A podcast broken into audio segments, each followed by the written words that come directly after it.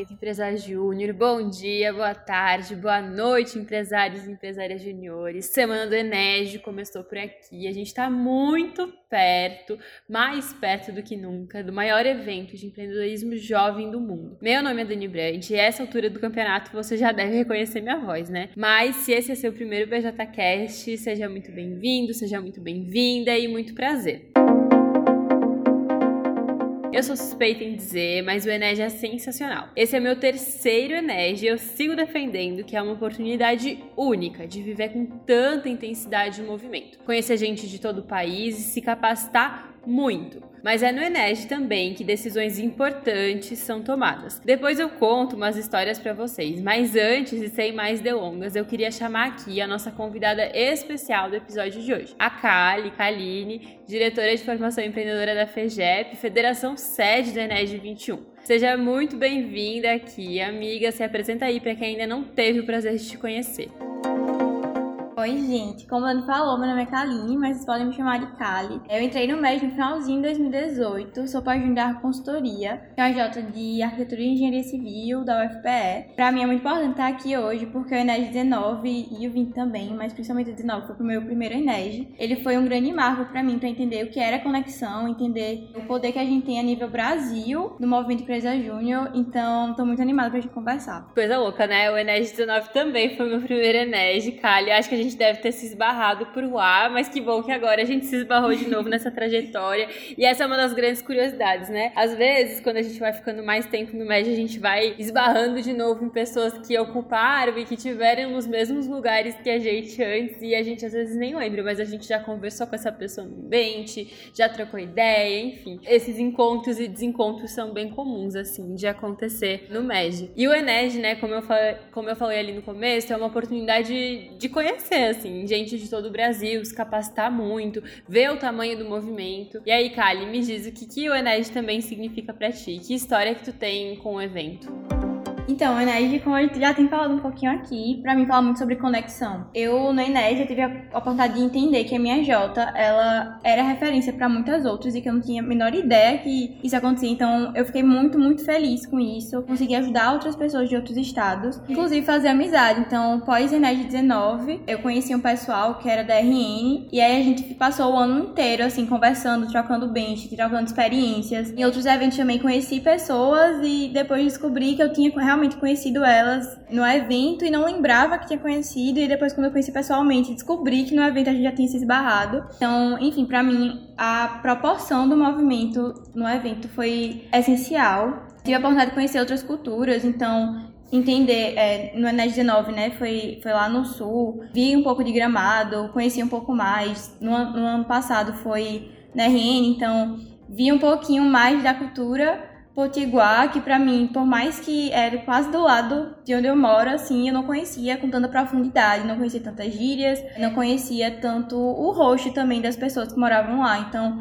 independentemente de ser virtual ou presencial, a gente consegue ter uma visão muito grande e mais com o olhar, né, de quem mora naquele estado. Acho também que foi um ponto muito legal, assim, para ver que outras pessoas que também estão no movimento têm muito propósito e são muito encantadas, assim, com tudo isso. Então, senti e percebi que eu não estava só. Me emocionei várias vezes durante todo o evento. E para mim foi muito importante assim ver o impacto não só do meu estado, mas também dos outros estados e como também eu queria e podia fazer mais por, pelo meu estado e por tantos outros, né, ajudando. Acho que é muito disso e também uma história, acho que para mim foi uma das melhores, é que a minha Jota, ela não tava no verde quando eu fui pro NED 19. O NED 20 já foi outra história, a gente já conseguiu estar lá por mais tempo, mas 19 marcou muito porque a gente nos últimos minutos para upar o contrato, a gente conseguiu fechar o projeto. Pisaram pra gente no avião indo para Gramado e foi por causa da gente que a gente conseguiu levar a nossa federação para o palco do Ened. Então, não só pela nossa Jota, mas por todo o estado. Então, pra mim, isso marcou muito. Eu vou sempre lembrar com muito carinho, com muito amor. Ai, arrasou. Eu assino embaixo também. E principalmente isso, né? Dessas corridas, assim, pra Enege mostrarem a dimensão, potencial que a gente tem dentro do movimento, enquanto empresa júnior, enquanto federação. Hum, também lembro de Enege 19, Enege 20, essas corridas pré-Enege, assim, de resultado. E o quanto que no final eu já não tava mais nem fazendo só pela minha J, de querer ver a minha J ali no palco. Mas eu queria ver todas as EJs da minha federação ali E isso despertou um sentimento em mim que me fez, durante os dias de Enege, pensar sobre o meu futuro, assim. E queria aproveitar muito do Enege também para me preparar para dar esses próximos passos. Eu já tava assim na cabeça com a ideia de, ah, será que eu tento diretoria da minha federação? Será que eu vou pro time da minha federação? No Ened 20 eu tava, né, como diretora da Ida Fegest, fiquei pensando, será que eu vou pro time BJ? Será que eu não vou? E, e eu usei muito do Ened também para isso, assim, para me preparar para os próximos passos. Eu falei, eu preciso aproveitar ao máximo essa experiência, tanto para reconhecer todo o esforço, né, que a gente teve enquanto rede, mas também para pensar em quais vão ser os nossos próximos passos. E aí, Kali, eu imagino que talvez isso também tenha acontecido contigo, assim, de pensar sobre próximos passos no Enege, ou de aproveitar muito o evento, né? Não só como um marco de reconhecimento, de comemoração de resultado, mas também de preparação para essa última corrida que a gente tem aí até o final do ano, seja da federação, seja da EJ. E aí, que dicas assim tu tem? Como tu se prepara para aproveitar e tirar o máximo que tu consegue do Enege? Então, eu amo essa pergunta porque eu era da área de gestão de pessoas da minha Jota. Então, eu sempre estava buscando formas de fazer com que o pessoal conseguisse aproveitar o máximo dos eventos, porque eu vi a importância dele dentro da EJ. Acho que coisas assim que a gente tem que levar muito em consideração são as dores que a gente tem da EJ hoje. Então, o que a gente precisa melhorar, o que a gente precisa desenvolver para que a gente consiga ainda mudar esse ano. E nos eventos a gente consegue essa mudança tanto de engajamento, porque todo mundo se reenergiza de outro jeito, assim, em evento, mas também para conseguir de forma prática trazer essas mudanças para a EJ. Então, dicas assim, acho que ver quais são as AJs que são referência no seu segmento, ou que tem, ou que já resolveram dores que a sua AJ está passando agora. Se vocês não sabem em quem vocês podem correr atrás, fala com o conselheiro da AJ para ele pedir pro pessoal da federação, ou falem direto com a galera da federação sede, porque, enfim, tenho certeza que todo mundo vai estar ajudando, passando contato, passando dicas também. Mas no portal em si também tem funções novas que dá para dar uma pesquisada legal também. Isso pode ajudar muito o processo. Até a própria plataforma do Inédito, já peguei um spoilers spoilers aqui com a uhum. galera. Vai ajudar muito nisso, então vai dar para pesquisar, vai dar para ver a galera. E uma dica, sempre fiquem atentos nas pessoas, porque aí vocês já podem mandar uma mensagem, trocar uma ideia e já começar no próprio evento. Uma outra dica, assim, é dar uma olhada nos conteúdos, já já sai o guia do congressista, e aí dá pra dar uma olhada e filtrada, assim, em quais conteúdos vocês têm mais interesse em relação às dores de AJ, mas também pro seu desenvolvimento, sabe? Uma dica que eu dou é compartilhar os aprendizados também com a galera da EJ. Então, uma coisa que eu fazia, que eu recomendo muito, dependendo de como vocês estão nessa corrida, mas sei lá, queria criam docs por dia ou por período do dia, assim, sei lá, turnos. Enfim, coloca lá o tema e a galera vai, vai escrevendo e vai digitando durante a pauta, vai, enfim, anotando, tirando insights, ou cria um, um PPT mesmo e já vai anotando. A gente fez isso na nossa EJ e ajudou muito a todo mundo conseguir ter um pouco de cada pauta e a gente conseguir levar e pragmatizar muito as nossas ideias. Então, recomendo muito fazer isso. Caso tenha uma pauta, tem várias pautas que vocês queiram assistir, se divide com a galera da EJ, sabe? Não, não se prende a uma só pauta, porque vocês podem conseguir tirar muita coisa boa das infinitas pautas que vão estar rolando. E eu tenho certeza que vão ser muito boas e podem trazer insights e ideias diferentes. E como é evento online, tem que aproveitar desses benefícios, né? No presencial a gente não consegue aproveitar tanto de estar tá ali junto com a galera, estar tá comentando junto, mesmo a galera em outras pautas. Então, enfim, utiliza da, das nossos, nossos meios de comunicação também para estar tá se falando. E acho que o mais essencial é ter checkouts com a galera da EJ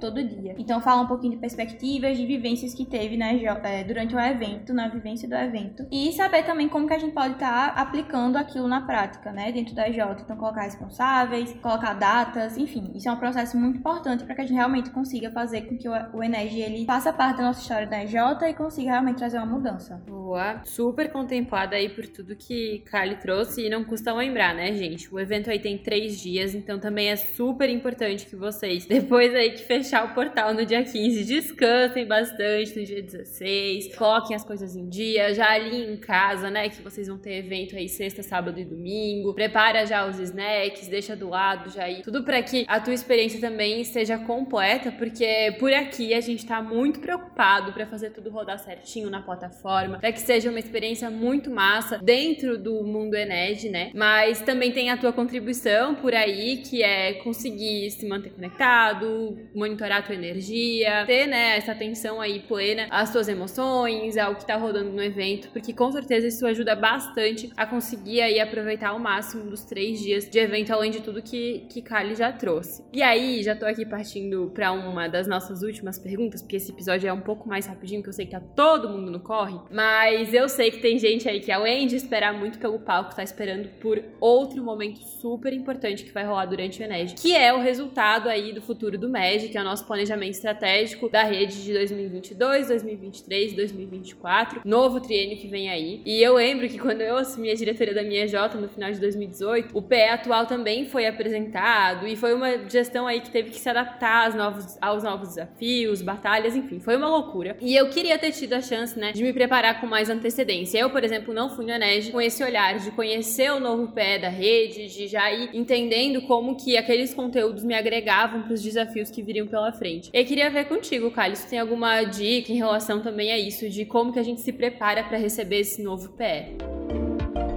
Então, Dani, eu nunca vivi essa mudança de fato do PE. Quando entrei na EJ, já tinha sido apresentado. Para mim, nem existia planejamento estratégico, só fui entender depois de muito tempo. Mas eu lembro como foi conturbado esse processo, como a galera não entendia. Quando começaram a chegar alguns documentos de apoio, que começou a, a fazer mais sentido, a gente ter mais clareza também. Então, como eu era nova na EJ, não era uma liderança formal, era mais confuso ainda, né? Eu tava ali acabando de conhecer o MED. Então, acho que pra galera que tá aí pensando em assumir diretoria na IJ no próximo ano. Quem já é, né, diretoria da IJ e vai contar no próximo ano, precisa muito ir atrás, acho dos pós-juniores que já viveram esse processo para conseguir se embasar bem nessa construção de um novo pé da rede, como que eles passaram por isso, quais foram as vivências, quais foram as dificuldades, porque vocês já conseguem se anteceder também em relação a erros já cometidos e como vocês já podem prever e passar por eles de forma mais rápida até, é, mas olhar também para um planejamento estratégico alinhado com o pé da rede. Porque se vocês já começarem um ano sem estar tá olhando para o que vai estar tá acontecendo no futuro, as novas batalhas, vai acabar tendo muitos focos e acabar prejudicando muito a EJ no seu desenvolvimento,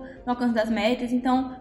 precisa estar atento muito ao, ao, Instagram, né, que já existe, do futuro do MED, então dê uma olhada por lá, já, já tem várias dicas, acredito que vai estar passando várias coisas por lá também. Então, as instâncias de vocês também, muito provavelmente vai estar passando direcionamento, então é muito importante estar atento para não perder nada. E também vai estar rolando o Liderança do Futuro. E eu recomendo muito participar, porque a galera tá preparando aí, tem muita coisa nova, já vi alguns spoilers também do que vai estar rolando. E o pessoal das instâncias também vai estar dando muito suporte nisso. Então, não percam essa oportunidade de se conectar e se preparar também, entregar propostas muito baseadas no PE, no próximo PE. E um outro ponto também é que eu não entrei na diretoria na J nesse período de transição. Mas quando eu tava tentando a diretoria da minha J, eu me basei muito pela a minha proposta no PE atual da gente. Eu busquei educar muito a galera que tava na J quando eu assumi em relação ao PE e eu vejo isso como algo essencial, independentemente de já estar tá rolando o PE, mas principalmente quando ele é um novo, porque a galera não sabe muito bem, a diretoria que está assumindo também ainda está aprendendo, então é um espaço muito novo para aprendizado, né? Aproveitar esse primeiro ano. Acredito que vai ser essencial aprender e até descobrir como melhorar ele, né, no dia a dia da EJ.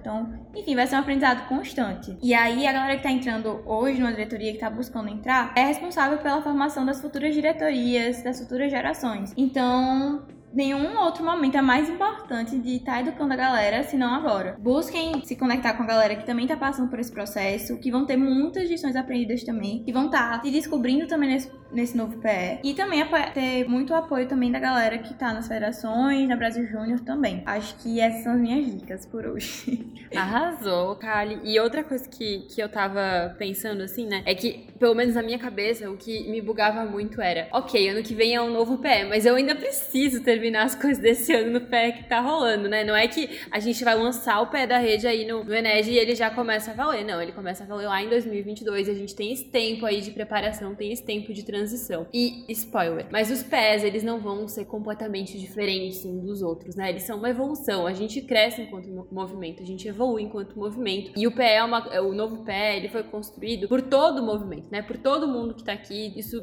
tiveram várias coletas, enfim. A gente ainda vai ter um episódio sobre isso depois que, que o PE for lançado. Mas é importante a gente ter esse olhar de que terminar esse ano muito bem, de que a gente entregar esse triênio com tudo fechadinho e batendo as nossas metas, formando as nossas lideranças, já é uma grande preparação para a gente viver o futuro do MED. Já é uma grande preparação para que a gente esteja aí apto a passar pelos desafios que vem em 2022. E Kali já trouxe um pouquinho do que eu ia trazer para vocês também de principal dica, assim, que essa coisa de, de transição, né, de encerrar um triênio, mas já começar a se preparar para o outro, é importante que a gente tenha em quem se apoiar. E é por isso que a gente criou uma comunidade chamada Lideranças do Futuro. Essa comunidade ela existe tanto para quem está tentando instância, então existe um grupo lá no Telegram para quem está querendo instância, mas também para quem está querendo diretoria GJ. E aí, gente, sem pressão, assim, porque eu sei que não é uma decisão que a gente toma de um dia pro outro e tá tudo bem, assim, também não, não ter certeza sobre. Mas meu pedido, meu convite é que vocês fiquem de coração aberto,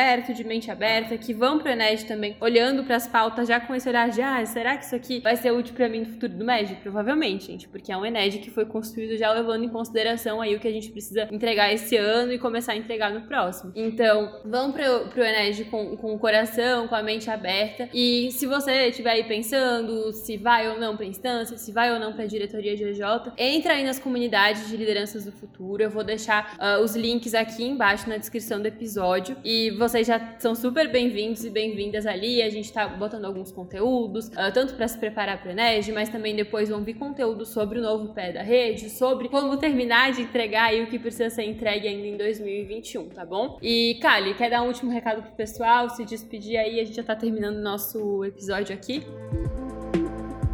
Gente, aproveitem cada segundo do Enes. A gente só tem essa oportunidade uma vez por ano, então é muito importante fazer valer a pena. Tá com a galera da EJ, eu acho que tá ali comemorando com a galera da EJ, trocando ideia e botando em prática, assim, é o que faz o Enes ser tão incrível como ele é. Então, aproveitem realmente cada segundo. É um final de semana aí. Então, vamos lá, tô muito animada pra conhecer vocês também. E muito obrigada, Dani, também pelo convite. Se alguém precisar ir conversar comigo, tô super disponível. Beijo. Ai, obrigada, Kali, por ter topado aí o meu convite também de estar aqui com a gente. A gente espera todo mundo no Enege. Eu e Kali estaremos lá. Se vocês quiserem mandar uma mensagem pra gente lá na plataforma, eu vou ficar muito feliz. E aproveitem aí então, Enege, pra ouvir o coração de vocês. Vai que arrepia aí quando tá tocando hino, vai que arrepia quando vocês verem o tamanho do movimento e dê aquela vontade assim de viver os desafios de 2022. Aconteceu comigo já e recomendo. Então a gente espera vocês e